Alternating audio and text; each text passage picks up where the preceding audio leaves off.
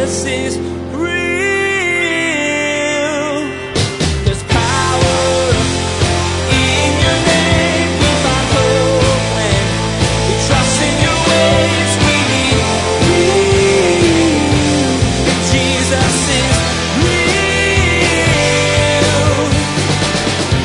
So he says, don't lose heart because right now things are not going as planned.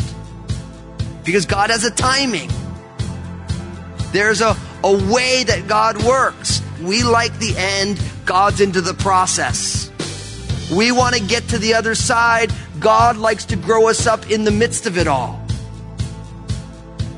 We have to have His perspective. Lord, I'm about the process too, because you are. When you think of Moses and God's deliverance, it's all about God taking his people out of Egypt, freedom from slavery. As a believer, God delivers you as well. He can liberate you from selfishness, anger, pride, all of those things that keep you from becoming the person that He created you to be. Today, Pastor Daniel will explore what it means for God to deliver us, not into perfection, but redemption. Now, here's Pastor Daniel with part one of his message entitled, What God Will Do.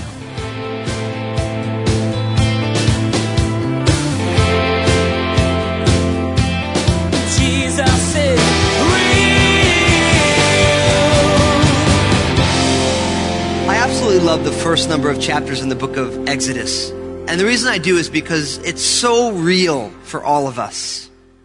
Watching Moses in the beginning of his ministry, in the beginning of stepping out in God's calling is so absolutely normal for anybody who's ever taken a step of faith with the Lord. Do you remember how this went? Moses was raised in Pharaoh's home. He believed that God had his hand on his life, that God was going to use him to be a deliverer for the children of Israel. We find that in the book of Hebrews. Right? And then he ends up in the wilderness. He ends up tending sheep on the backside of the desert for 40 years. And then God calls. And by the time God calls, Moses is so beside himself, so humble that he doesn't even want to go. He's freaked out. And he makes all those excuses in chapters three and four. And each time God says, look, you want certainty, but I'm just going to tell you, I'm going to be faithful. I can't give you certainty. You have to walk by faith. You want to walk by sight, but you have to walk by faith. So you just have to step out. I'll be with you. I'm God. He keeps going over this and over this and over this. So Moses finally goes. He finally is like, okay, I'm going to go. Right? And so he steps on out in ministry, no doubt very exciting. He goes and tells the children of Israel, they're stoked. They start worshiping the Lord. And then they go to Pharaoh and they're standing before Pharaoh and Pharaoh's just like, no. And then he makes life hard for the children of Israel. At the end of chapter five, all of Moses' excitement about doing the work of the Lord has been dashed because now everyone's mad at him. And it's a common story. Somebody believes, somebody feels a call, a tug on their heart from the Lord to step out in ministry. And there's an excitement, there's, it's exhilarating. And then you step on out and reality sets in. And it's hard and you're rejected. And what most people do at that point is they do what? They quit because it's just too hard. No, nobody's interested. And then God shows up again. If you stick it out long enough to reaffirm his calling on your life. And if you've ever tried to step out to serve the Lord, that's what happens. You're excited, you're called, you step on out and it gets hard. I remember when I, I was 24 years old, I left California to go back to my home state of New Jersey to plant a church and God called. I mean, a church in New Brunswick, New Jersey, where Rutgers University was, where I went to college. I'm like, man, they need a, a Bible teaching church here in New Brunswick. And in my mind, I just imagined we were going to put out our little sign and people were going to run from the ends of the earth to hear me teach the Bible. I was just, I mean, I was called. God was with me. And I remember that first Sunday. We didn't have any money. We, so we got a free room in a student center of Rutgers, two o'clock service. We figured for college students, they want to sleep in, right? Perfect time. That's like 10 in the morning for everybody else. We were ready. Four people came. And the tithe was about $18. which about 15 of it was from me. And then the next week, there was five people. And then the third week, there was two people. And I remember about eight months into this, this experience of downward mobility in ministry. And I remember it must have been about six months and I woke up in the morning and I thought to myself, you know, I might need to go back to California. And I remember laying in my bed. It was a Sunday morning. Normally I'm the guy, it's like, I'm up before the alarm on Sunday morning. I'm ready. It's Sunday. And I remember just being like, Lord, I just do not want to get out. I mean, I'm going to lug this sound system into the community center up a flight of stairs and for three people. I mean, we don't even need a sound system. And I remember the Lord spoke to me. He said, Daniel, I have people in this city. That's all I needed. That's all I needed. And the church didn't explode after that. We grew by two, three, ten. Eventually God put a great church there in New Brunswick. But it's so easy to quit before God gets going. Because God, if He's going to use you, needs to break you first. That's just the way it is. If you want to make a great bottle of wine, you got to crush those grapes. Just the way it is. You want to plant a beautiful tree, you got to kill that seed. The seed gives up itself so that you can have fruit. That's just the way it is. But oftentimes, in a culture like ours where ease and comfort drive the bus, it's so much easier to quit before God can use you. So I want us to learn from Moses tonight. Because Moses, although he wanted to quit, he hung in there. And God's going to use him powerfully. Now, let's pick up at the end of chapter 5, just to set the stage a little bit. So Exodus chapter 5, verse 22 says, So Moses returned to the Lord and said, Lord, why have you brought trouble on this people? Why is it that you have sent me? For since I came to Pharaoh to speak in your name, he has done evil to this people. Neither have you delivered your people at all. It's okay to ask the Lord why, but we just shouldn't boss him around like he's our employee. That's the key. You want to come as yourself to the Lord, but just make sure you remember who you're talking to. Like I love my son Obadiah and he's seven and he's a talker. He gets that from his mom. And sometimes Obadiah will just say something and I'll say, excuse me. And he'll be like, sorry, dad. May I please? Because it's not that I don't want him to be himself. I just want him to realize that he's not the dad of the house. And I think what happens is, is we forget sometimes that God is not our homeboy. He's not our bro. He's God. And so we can ask him why when we don't understand what's happening, but we need to make sure we ask him why as a child to a parent and not as an employer to an employee. Because he's God. He's God. And so Moses, he doesn't understand. He's like, you didn't do what you were going to say you were going to do. You didn't deliver the people. And since I showed up, things have gotten worse. And then the Lord, this is what the Lord's going to do. Now I want you to notice in this section that I'm going to read, I want you to notice all of the I ams and the I wills. The I ams and the I wills. Look what it says in verse 1 of chapter 6. Then the Lord said to Moses, Now you shall see what I will do to Pharaoh, for with a strong hand he will let them go. And with a strong hand he will drive them out of the land. And the Lord spoke to Moses and said to him, I am the Lord.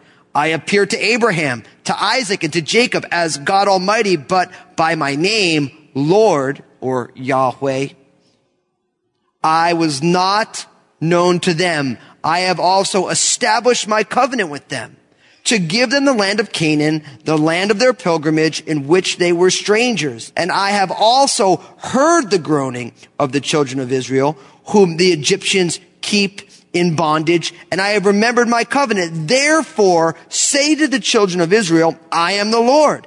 I will bring you out from under the burdens of the Egyptians. I will rescue you from their bondage, and I will redeem you with an outstretched arm and with great judgments. I will take you as my people, and I will be your God. Then you shall know that I am the Lord your God who brings you out from under the burdens of the Egyptians. And I will bring you into the land which I swore to give to Abraham, Isaac, and Jacob. And I will give it to you as a heritage. I am the Lord. So Moses spoke thus to the children of Israel, and they did not heed Moses because of anguish of spirit and cruel bondage. Moses has questions and God has answers. Moses has questions and God has answers. So if you have questions, you need to go to the Lord and see how the Lord will answer you. Notice he comes and he says, I will do what I told you I was going to do. You will be delivered from Egypt. Notice he says that Pharaoh is going to drive you out with a strong hand. He's saying, look, by the time this is over, Pharaoh is going to be pushing you guys out the door. That's what he says. So he says, don't lose heart because right now things are not going as planned. Because God has a timing. There's a, a way that God works. We like the end. God's into the process. We want to get to the other side. God likes to grow us up in the midst of it all. We have to have his perspective. Lord, I'm about the process too, because you are. So he says, look, you will be delivered. And then in verses two, three, and four, the Lord reminds them of this covenant. Now, if you've traveled with us through the book of Genesis, remember I told you the Bible is about three things. God, the people, and the land. From Genesis to Revelation, that is what you could call a meta narrative or an overarching narrative, an overarching story of the Bible. It's about God, the people of God, and the land that God has promised. It's, so what he does here is after he says, look, you will be delivered, I'm going to rehearse once again my vows, my covenantal promises that I made to you. Notice what he says, verse two. I am the Lord. I appeared to Abraham, to Isaac, and to Jacob as God Almighty, but by my name, Yahweh, Lord, I was not known to them. So he says, look, I am the Lord. I'm the God of Abraham, Isaac, and Jacob, and I revealed myself to them as, as God Almighty in the Hebrew El Shaddai, the all-sufficient one. That's what El Shaddai means. It really comes from two Hebrew pictures. The first picture, that word Shaddai, Shad, it means two things. Primarily, it means mountain. And when you think of a mountain, it always thinks of strength. Because if you put a city on a mountain, it was fortified because of the fact people had to come up it and you could shoot at them when they're coming up. So the idea of a mountain always speaks of strength in the Bible. And that word shad is also the Hebrew word for, for breast, which speaks of the sufficiency of a mother with a child. So El Shaddai, God Almighty, it speaks of strength and sufficiency. Right? He says, I revealed myself to them as the all-sufficient one, the almighty one, but I didn't tell them that my name was I am who I am. That's what it says. Lord, capital L, capital O, capital R, capital D. When you see all in caps, that is God's personal name. The I am who I am. That it's in Hebrew four consonants, a yud, a hey, a vuv, and a hey, which would be a Y, H, W, or V, and an H. He's like, look, I've revealed myself to you personally in a way that's unique from the way that I revealed myself to Abraham, Isaac, and Jacob. Now, what does that teach us? That teaches us that God doesn't give everybody everything all the time. Sometimes God teaches us just as much as we need. And that's why we are blessed to live in community. Because you do not want to try and do your Christian walk on your own. Why? Because God speaks to people in different ways. Sometimes God will be speaking to someone, I'll be talking to somebody, and I've been a pastor for a decent amount of time. Not nearly as long as Pastor Bill, but I'm working on it. And I'll talk to somebody and God will have shared something with them that I had never learned before. And I love that because in community, as we're sharing our faith with one another, as we're growing together, then all of a sudden someone will say something like, wow, I like that. And I'm saying, hey, that'll preach. I'll use that, you know? Because God speaks to people in different ways, uniquely. And we learn from one another. So he's saying, look, I'm God. I'm revealed myself to you uniquely. Then he says, of course, in verse four, I have established my covenant with them to give them the land of Canaan, the land of their pilgrimage in which they were strangers. See, there's the land again. God's going to give them a land. It's going to take us a long time to get there, but we will see them taking that land in the book of Joshua in about, I don't know, maybe six years from now. Hey, I'm doing better. In the Bible, it took them 40 years, so I'm flying. Don't worry about it. I'm not going to lead you in the wilderness forever. Trust me. And then, of course, in verse 5, and I have also heard the groaning of the children of Israel, whom the Egyptians keep in bondage, and I have remembered my covenant. See, there's the people. So in those verses, you have God, the people, and the land again. Now, in verse 6, he starts to roll through all the things he's going to do. And notice what he says. Therefore say to the children of Israel, I am the Lord. I am Yahweh. I will bring you out from under the burden of the Egyptians. Awesome. You're under hard bondage. You have the burden of slavery. I'm going to deliver you. Great. I will rescue you from their bondage and I will redeem you with an outstretched arm and with great judgment. The idea of redemption, it speaks of to buy back from slavery. And the idea of with an outstretched arm, it speaks of God's strength. God's saying, listen, I'm going to reach on in and I'm going to pull you out. And with great judgments. Notice that in verse seven, I will take you as my people and I will be your God. So God's not saying, look, I'm going to just deliver you from slavery and then say, okay, go, go. He says, no, I'm going to reach out. I'm going to deliver you from slavery and then you're going to be my own. You're going to be mine. Now I like that because we know that this deliverance in Israel, it's not just about the deliverance of the slavery from Egypt, but there's a greater deliverance that the Bible speaks about, and that is all of us, all who would believe from the bondage of sin. And that word sin means missing the mark. It speaks of our rebellion against God. And we all do it very, very well. Nobody taught you how to be in rebellion against God. We just do it. We all do it. There's not a person who doesn't do it except for Jesus himself. So when God delivers you from that rebellion, he doesn't say, okay, now I delivered you, now just go your own way. He says, look, I'm going to deliver you, I'm going to make you my own. You're going to be my people. I like that. You didn't know God was so hip, did you? God says, you're going to be my peeps. That's what he says. He says, I will be your God. And then it says, then you shall know that I am the Lord your God who brings you out from under the burdens of the Egyptians. He's like, look, you'll know that I'm God because I've delivered you. You will know that I am the real deal by the deliverance that you will see in your own life. And brothers and sisters, I'll be honest with you. The greatest testimony to the people who you know about who God is, is the way He has delivered you from the way you used to be. That is a huge testimony. You used to be one way and now you're another way.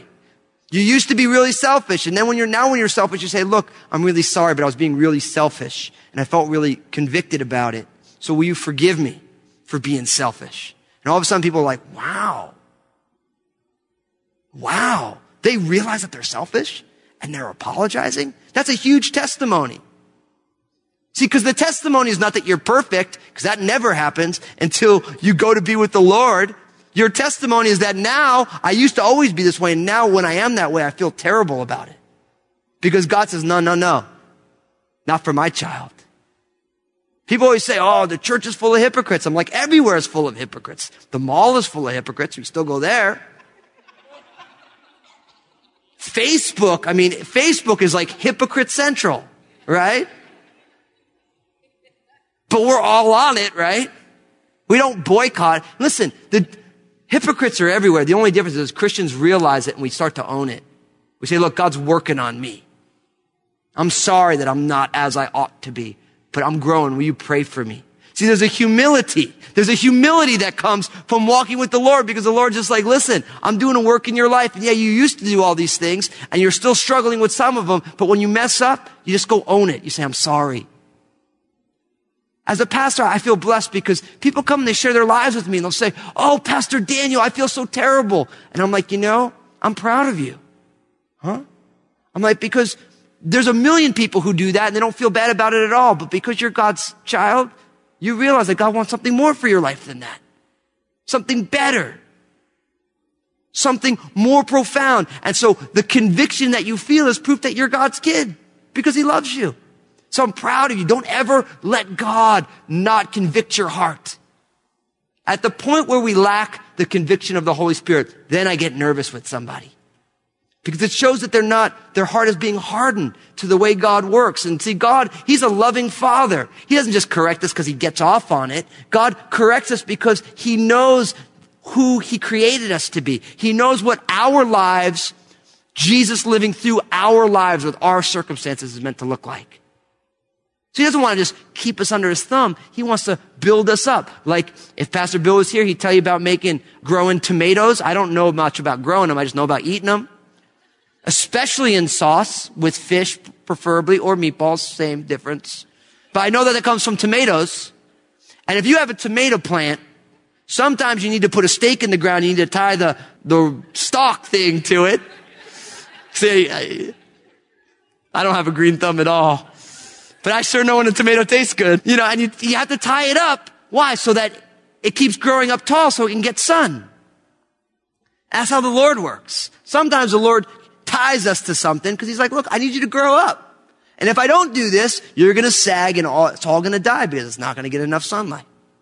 See, that's the way the Lord works because he loves us and he wants us to grow and he knows what he wants our lives to look like. He knows what he created our lives to look like. That's the greatest thing we have is the way God is changing us, the testimony of our lives. Now notice, in verse 8, and I will bring you into the land which I swore to give to Abraham, Isaac, and Jacob, and I will give it to you as a heritage. I am the Lord. Now notice the bookends on verses 6 to verses 8. I am the Lord. I am the Lord. I don't really say that you should underline your Bible. Some people like to do that. So if you do underline, I would underline the I am the Lord. And if you don't do it in your own Bible, just reach over to the, your neighbors and underline their Bible. Just so you can feel part of what we're doing here. Because there's something about when God says, look, I'm God. This is what I'm going to do. I'm going to deliver you. I'm God. I got this. I have a great plan. I am the Lord. You guys have heard me say it a lot on Sundays, the but God. All of our issues, personally, our heart issues end with this phrase, I am the Lord. It ends. Because in the greatness of God's majesty, our issues get very small. Because when you look at something like, I don't know how this is going to happen, then you hear the Lord say, I am the Lord. You say, all right, this is good. So I think that that line in and of itself might be the most important line in the Bible. I am the Lord. Because God is God. And whatever's going on in your life, the I am the Lord fixes it. Doesn't mean that the outcome comes out the way you think it should, but it means that whatever outcome comes out, God has it. And God knows what he's doing. It's an important reality. It's what we trust. It's what we hope in. It's how we live. Now notice, Moses brings all this to the people and look at their response in verse 9. So Moses spoke thus the children of Israel and they did not heed Moses because of anguish of spirit and cruel bondage. They heard it, but they didn't hear it. Now, this is what I want to encourage you guys. When somebody is really struggling, anguish, pain, don't force them to walk in faith. You can't do it. Jesus is God assured his people that they would know he is God because he would deliver them. As a believer, God delivered you as well. And as Pastor Daniel said, that's a huge testimony to others. We're still sinners, but He has delivered us from death. God is doing some amazing things with Jesus is Real Radio. It's our vision to see Jesus is Real Radio on more radio stations worldwide and to help change lives across the globe. You can help see this vision come to life by sending a gift of any amount to 7708 Northeast 78th Street, Vancouver, Washington 98662. Again, to send a gift of any amount to Jesus is Real Radio, simply send your gift to 7708 Northeast 78th Street, Vancouver, Washington 98662. For most of us, our smartphone is an extension of our body. They are constantly ringing and dinging, telling us what to do and where to go next. We want to encourage you to subscribe to the Jesus is Real podcast. Each week, the programs right here on the radio are available in podcast format. So if you miss one of the broadcasts, you can always catch up. by subscribing to the Jesus is Real podcast. Log on to JesusIsRealRadio.com. Next time on Jesus is Real Radio, Pastor Daniel will continue through the beginning of Exodus, when we'll hear what God is going to do in order to bring his people out of Egypt. Moses knew what would come, but he'll stay strong. You've been listening to Jesus is Real Radio with Pastor Daniel Fusco of Crossroads Community Church. Pastor Daniel will continue teaching through his series entitled The Passover. Until then, may God bless journey we walk on a narrow trail we